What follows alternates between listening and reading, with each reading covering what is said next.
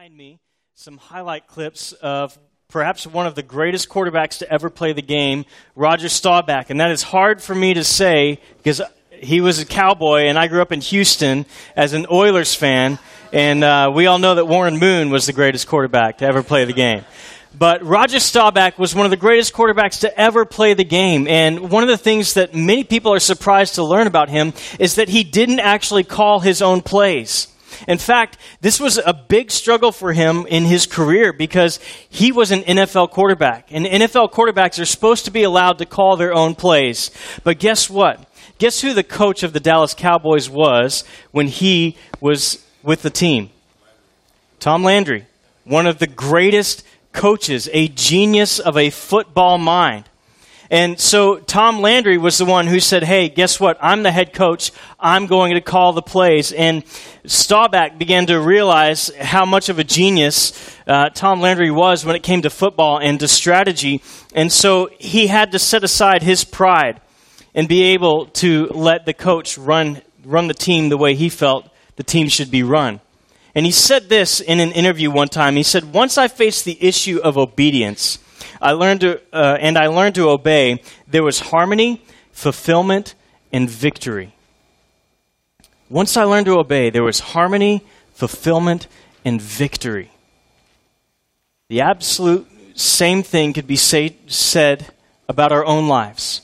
When we learn to trust God, when we learn to obey Him, when we learn to submit our will to His sovereign will in our lives.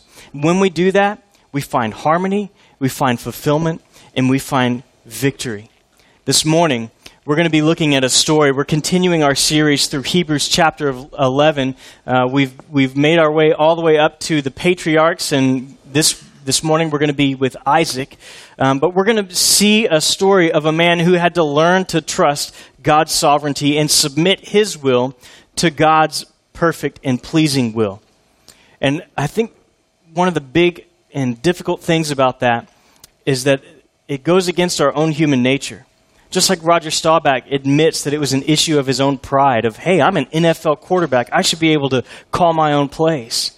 And he had to surrender his pride.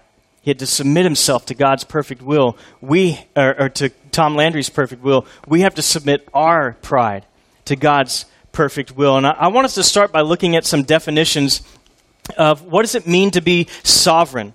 What is sovereign? And I got these just off dictionary.com, but I really liked some of the wording and I kind of pieced uh, my own definition together from there. It says a sovereign is one who has supreme rank, power, or authority over, uh, and that authority is preeminent and indisputable, being above all others in character, importance, and excellence. Wouldn't you say that pretty well describes God? That He's above us, His authority is above us, His character is above us, His importance is above us, and He is the authority that is permanent and indisputable, ought to be indisputable in our lives. That's, that's what it means to be sovereign. This idea that God is sovereign in our lives, that He is the ultimate authority. Now let's look at the word submit or submission. Submission is to yield oneself to the power or authority of another, to defer to another's judgment, opinion, or decision. And that's exactly what we are called to do. We are called to submit ourselves, to yield ourselves to the power and authority of God, and we defer to His judgment, His opinion, and His decisions for our lives. And that's a difficult thing. That's a difficult thing for us to do because we want to feel like we're in control. And sometimes we see God's plan for our life and it doesn't match up with our plan. And, and often that's the hardest thing for us to do is because, you know what, God, I have this plan for my life. I had a five year plan. I had a 10 year plan. I had a one year plan. And this is what was supposed to happen. And now that it hasn't happened, what do I do? And that's exactly what we face here with Isaac. Is that Isaac has a plan for his life. Isaac has a plan for the future of what's going to happen all the promises that were given to Abraham. We read in Hebrews chapter 11, verse 13, just to remind us of where we are. It says, these all died, talking about the patriarchs Abraham, Isaac, Sarah, Jacob, and Joseph. They all died in faith without having received the promises. So God promises to Abraham, I will bless those who bless you, I will curse those who curse you, I will make you into a great nation. Your descendants will be as numerous as the sands on the seashore. Abraham dies. He doesn't have any land that God promised.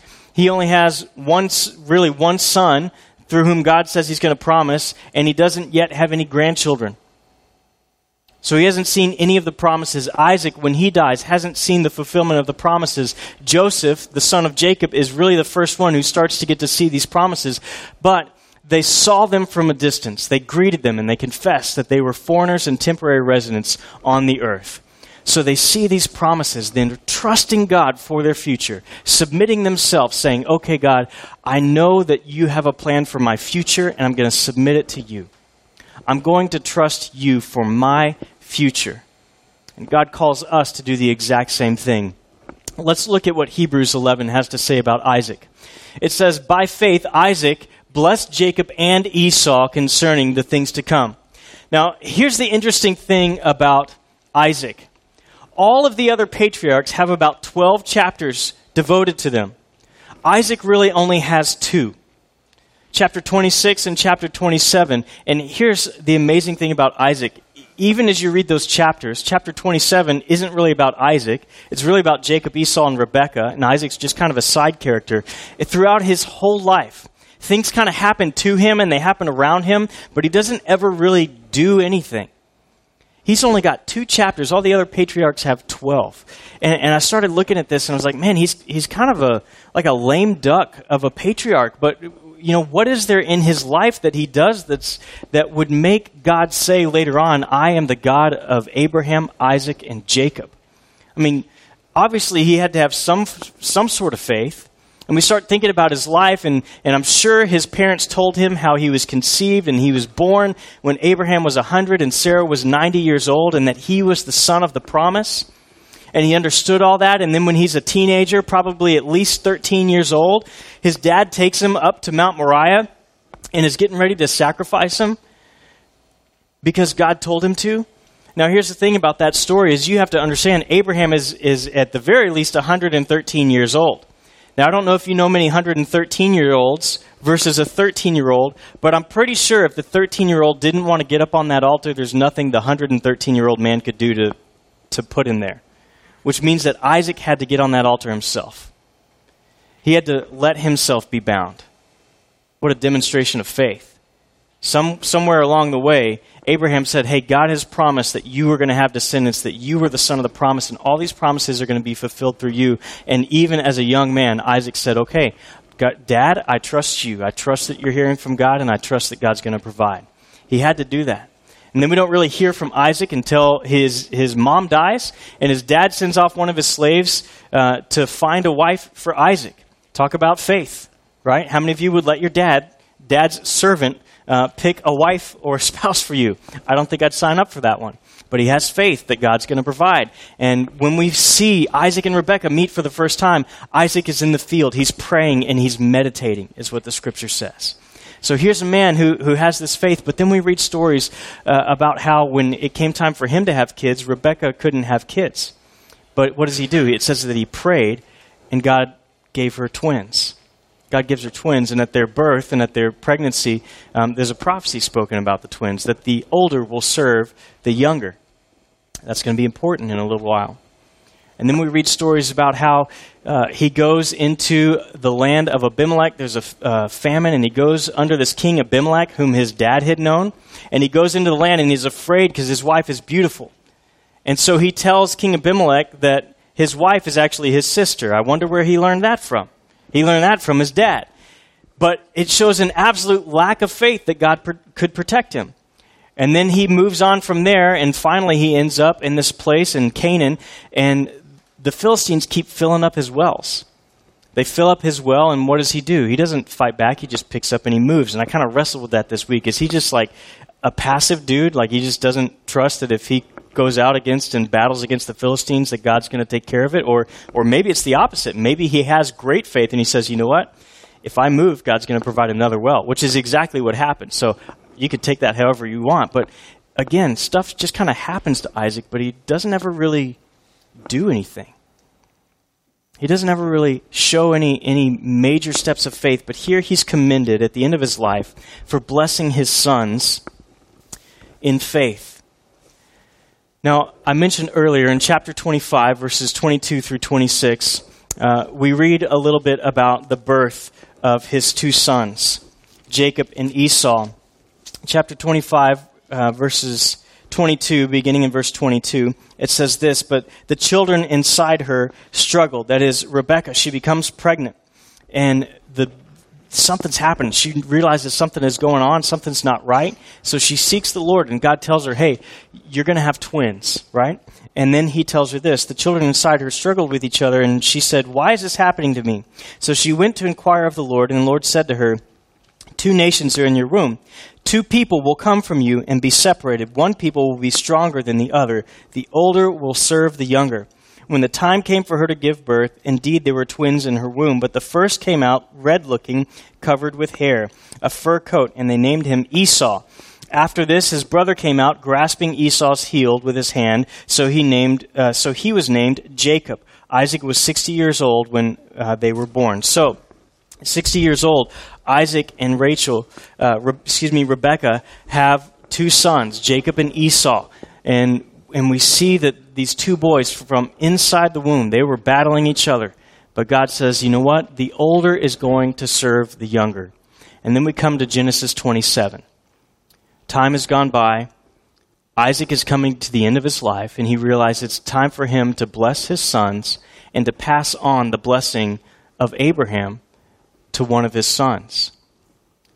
Yet, somewhere in his life, along the way, we're told in the, in the next part of Genesis um, 25, we read this, beginning in verse 27. When the boys grew up, Esau became an expert hunter and outdoorsman but Jacob was a quiet man who stayed at home.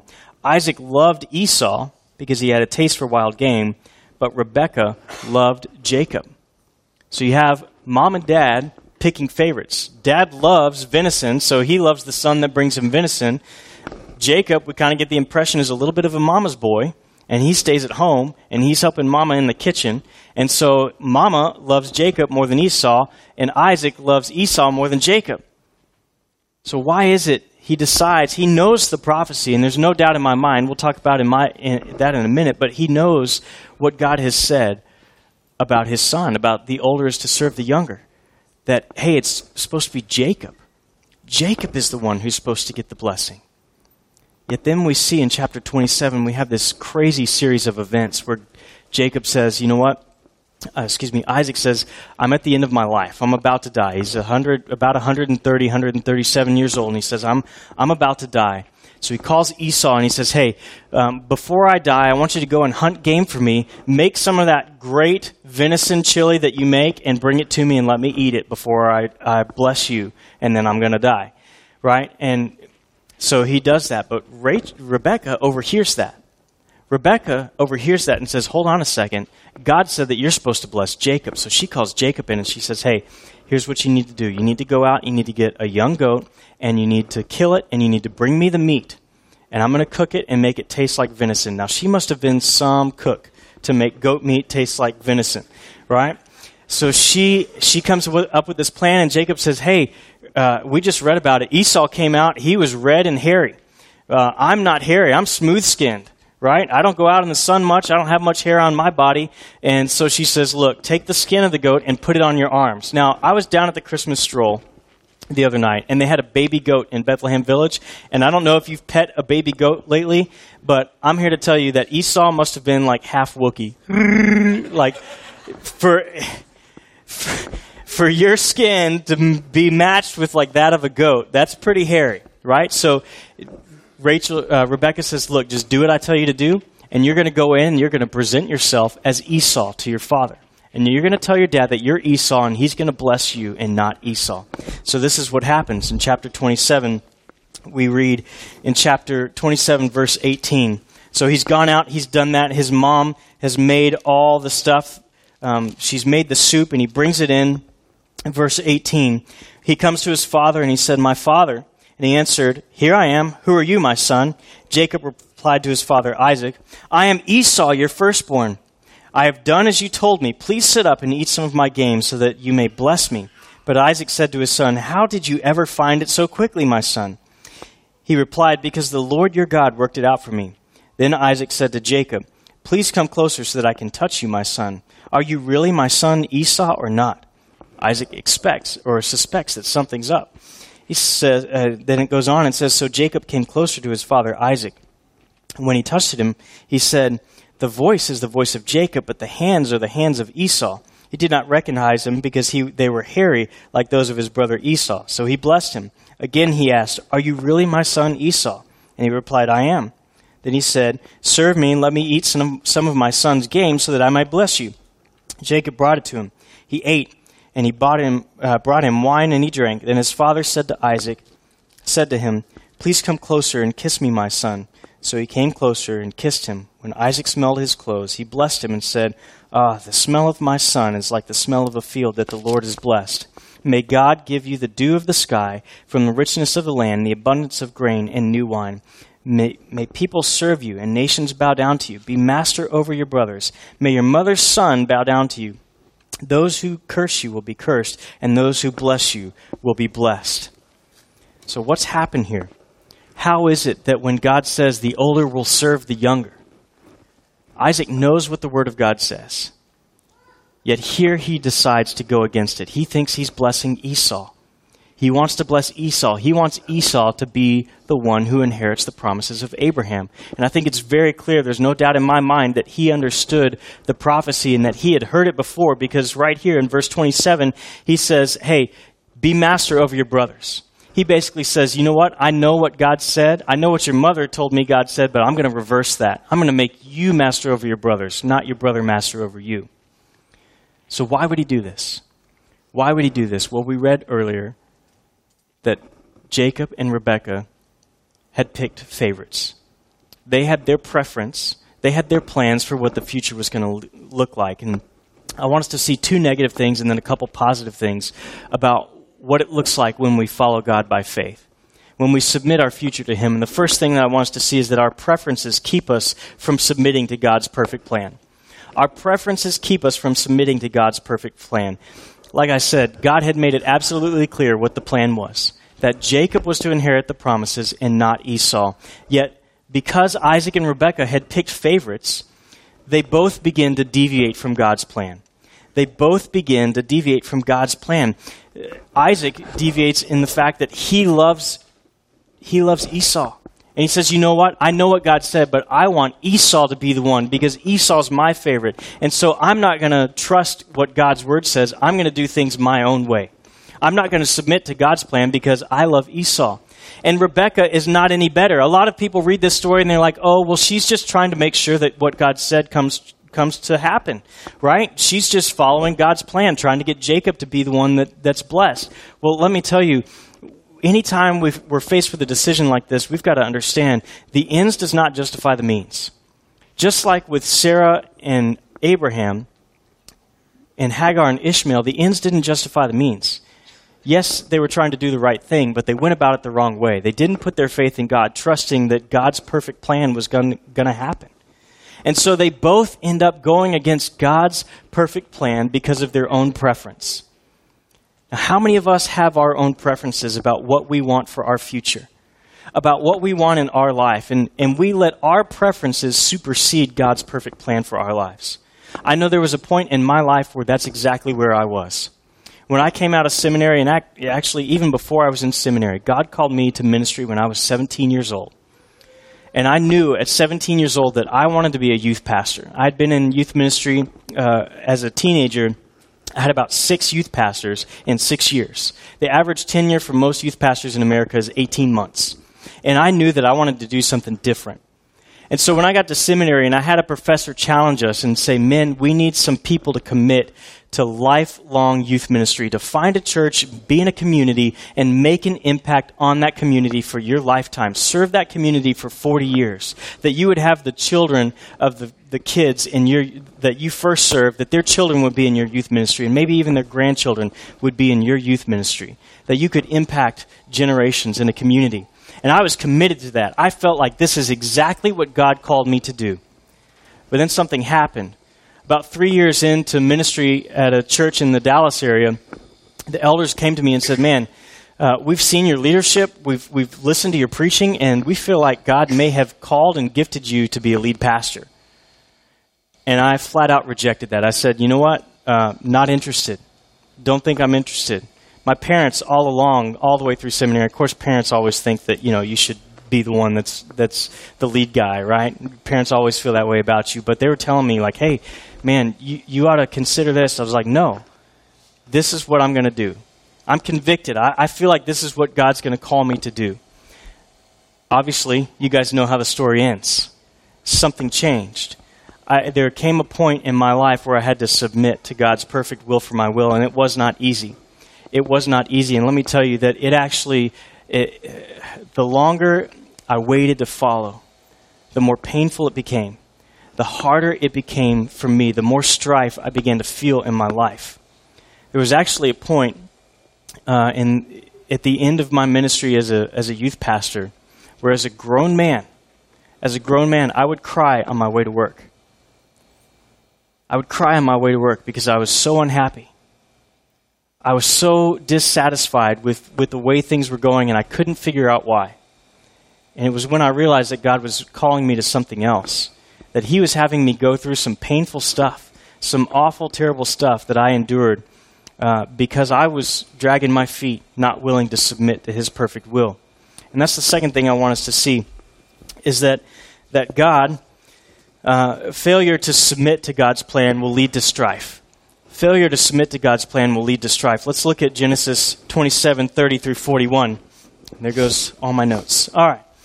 27, uh, verses 30 through 41. As soon as Isaac had finished blessing Jacob, and Jacob had left his presence of his father, his brother Esau arrived from the hunt. So Esau comes in from the hunt and he starts making the stew. He starts making everything. He brings it to his dad and he says, Hey, dad, here, I got your stuff. Uh, I'm ready for you to eat. But his father Isaac said to him, Who are you? He answered, I am Esau, your firstborn son. Isaac began to tremble uncontrollably.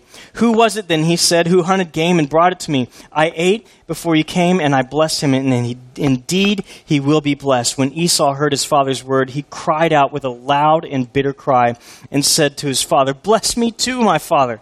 But he replied, Your brother came deceitfully and took your blessing. So he said, Isn't he rightfully named Jacob?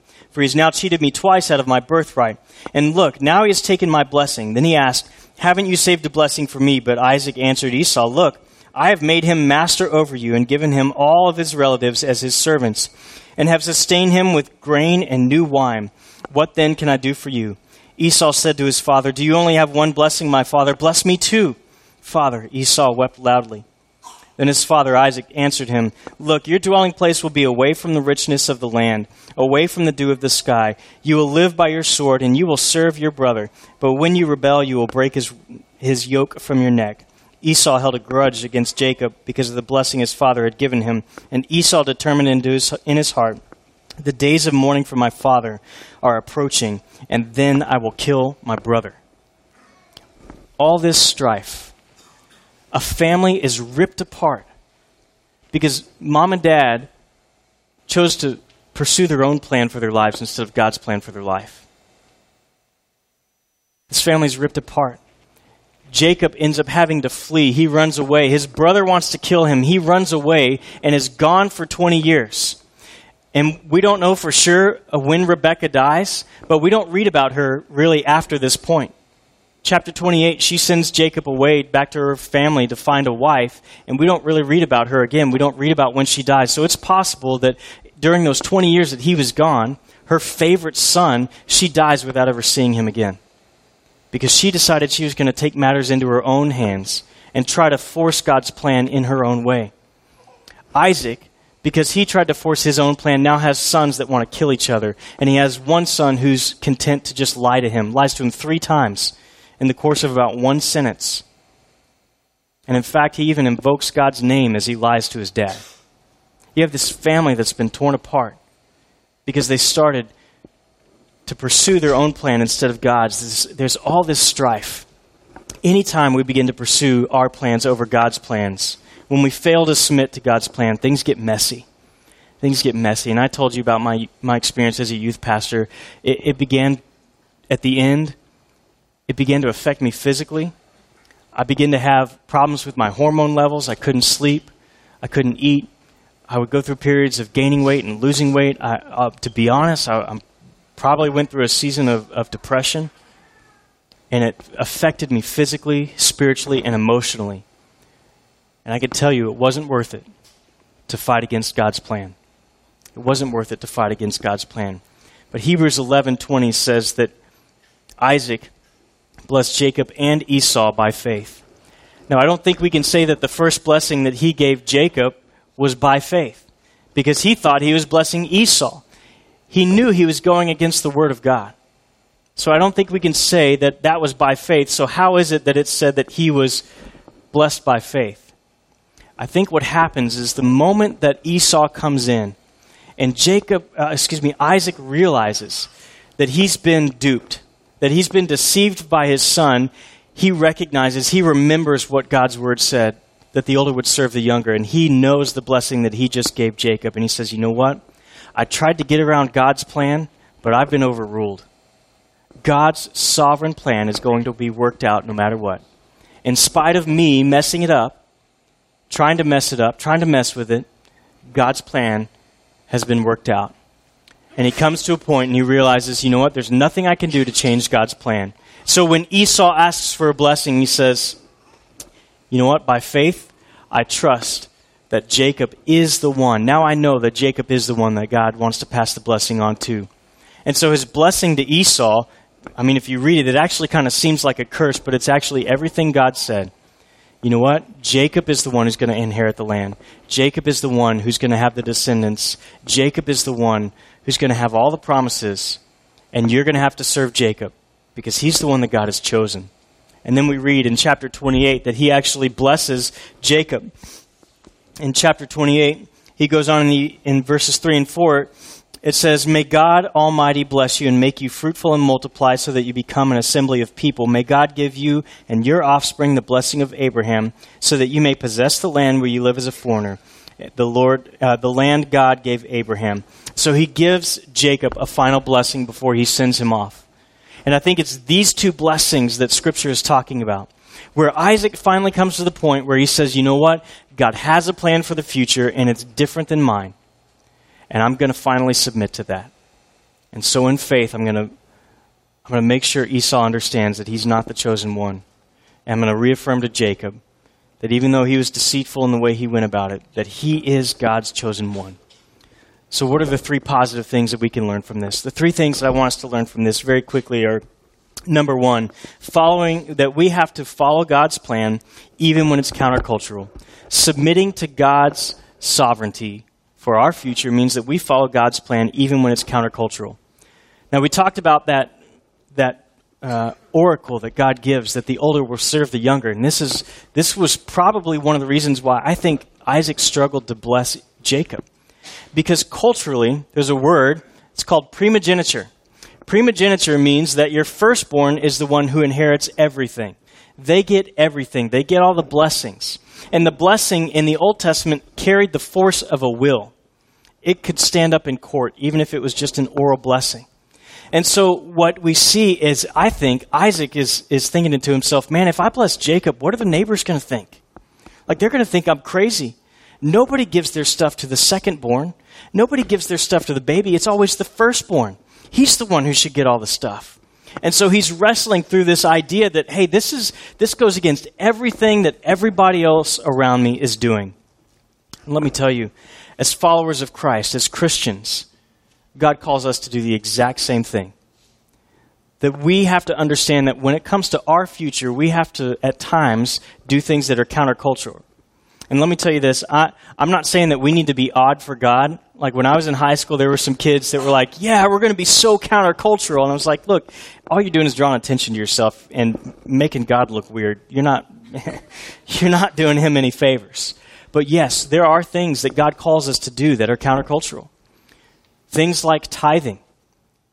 Where else do you see in the, in the rest of the world? I mean, it, it goes against our culture because our culture says, I need to build up my wealth, not give 10% of it to the Lord first, the first fruits to God.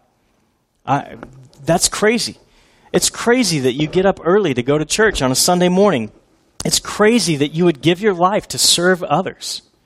Our culture says, serve me. And God says, no, I want you to make your life about serving others.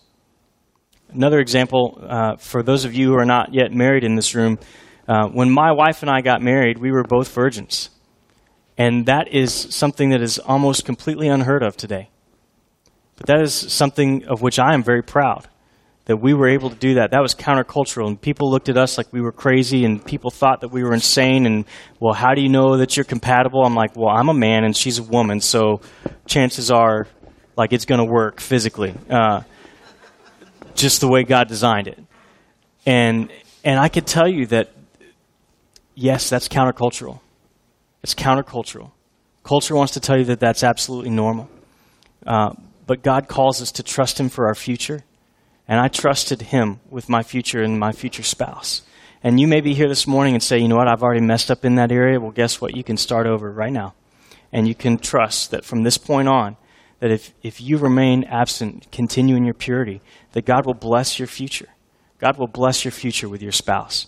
Um, that's kind of a side note, but it was something that, that God called me to, and I understood clearly His word, and I trusted His plans for my future as hard as it was at times, I trusted his plans for the future. So we have to live counterculturally. Next, we have to understand that submitting our will to God's sovereign will, sovereign plan for our lives, means that we accept his plan even when it's painful. Even when it's painful. I love the detail that we get about Isaac and when he discovers that it was Jacob that he blessed and not Esau, it says he began to shake uncontrollably. I imagine that that moment was extremely painful for him. Painful because his plan didn't work out. Painful because he'd been lied to by one of his sons. Painful because the son that he wanted, the son that he loved most, was not going to be the one that was blessed. And so it's, I, I think it was physically painful for him. And so he begins to shake uncontrollably. I want to ask what are the painful things that we go through? Sometimes we're called to let go of something that we love, and that's painful. Sometimes God calls us to let go of a dream, like being a youth pastor at one church for 40 years and staying in a community. Sometimes God calls us to let go of a habit, and that's painful. But He calls us to that, and sometimes He calls us to let go of a relationship. There's a friend or there's someone that is dragging us away from Lord from the Lord, and we have to say, you know what, I need, I need to put some boundaries around this relationship, and maybe it's time that I make some new relationships. Sometimes it's a painful event or a season in our life. Um, when my wife and I had been married for three years, I was finishing up seminary, and we decided that we wanted to start a family. We tried for two and a half years, and uh, no success no success, and we began praying, and we were praying every single day that God would bless us with a child, and we never, never saw that happen. After two and a half years, my wife finally made a, an appointment with a fertility specialist. And on the day that she was supposed to go to the fertility specialist, she came in. I'll never forget. I was still asleep. She's getting ready for work, and she said, I'm pregnant. And I was like, Are you sure? And so she called the doctor as soon as they opened, and she's like, "Hey, I took three of these home tests this morning, and they all say I'm pregnant." And they're like, "Yeah, you're pregnant. Uh, if, if they all say the same thing, there's no need for you to come today." After two and a half, almost three years of trying and praying and asking God, we were finally pregnant. Six months in, we went in for a regular checkup, and the doctor said, uh, "Your your baby is not growing anymore. In fact, uh, the baby has gotten smaller." Um, we don't know why. We can't, we can't see anything in there that would cause this, but uh, your baby is going to die. And so we went home and we began praying. And we got on our knees and we prayed and we said, God, why would you do this? We don't understand. We, this is, why would you, after two and a half years, give us a child only to let it die? And so we prayed, God, not our will, but your will be done. But God, we want to make known our desire to you. Our desire is for you to heal this child, and we believe you can do it, but not our will, your will. At 24 weeks, Eliana Noah Turner was stillborn. on July 14, 2009. It was a painful thing that we went through. It's still painful to this day. And I don't know why God had us go through that. I don't. I don't understand it. But I know that He had a plan for it. I trust Him for the future. And in fact, we, we got to take the triplets when they were uh, they just over a year old. They're about 18 months old in these pictures, and um, we got to take them, and we've had a number of conversations about their big sister who's with Jesus in heaven.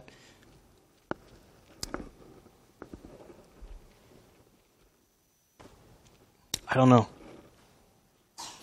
I still don't know. Six years later, seven, eight years later, I don't understand. It's still painful. It's still painful.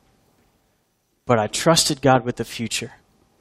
And Amanda and I, when we found out that we had lost our child, we trusted God with our future. And we continued to worship Him. Because it's in moments like these where we're tempted to pull away from God. But in that time, we said, God, we're going to trust you with our future. Two years later, we have three most beautiful triplets in the world. I know there's other sets of triplets here, but come on. It was painful. I didn't understand it, but I did submit to it. I did submit to it. Lastly, I want us to see this. Submitting our future to, the God, to God means that we trust God for the future even when we don't understand it. Even when we don't understand it. Isaac couldn't understand why he'd been overruled. Isaac couldn't understand why God would choose the younger and not the older. Why God wouldn't choose his favorite son. Why God would choose to go against the culture. He didn't understand it, but when he recognized God's perfect plan, he went with it. He said, I get it now. I'm going to bless my sons by faith. I'm going to follow God's plan. I'm going to submit to it. I think Isaac finally understands everything that, that's going on.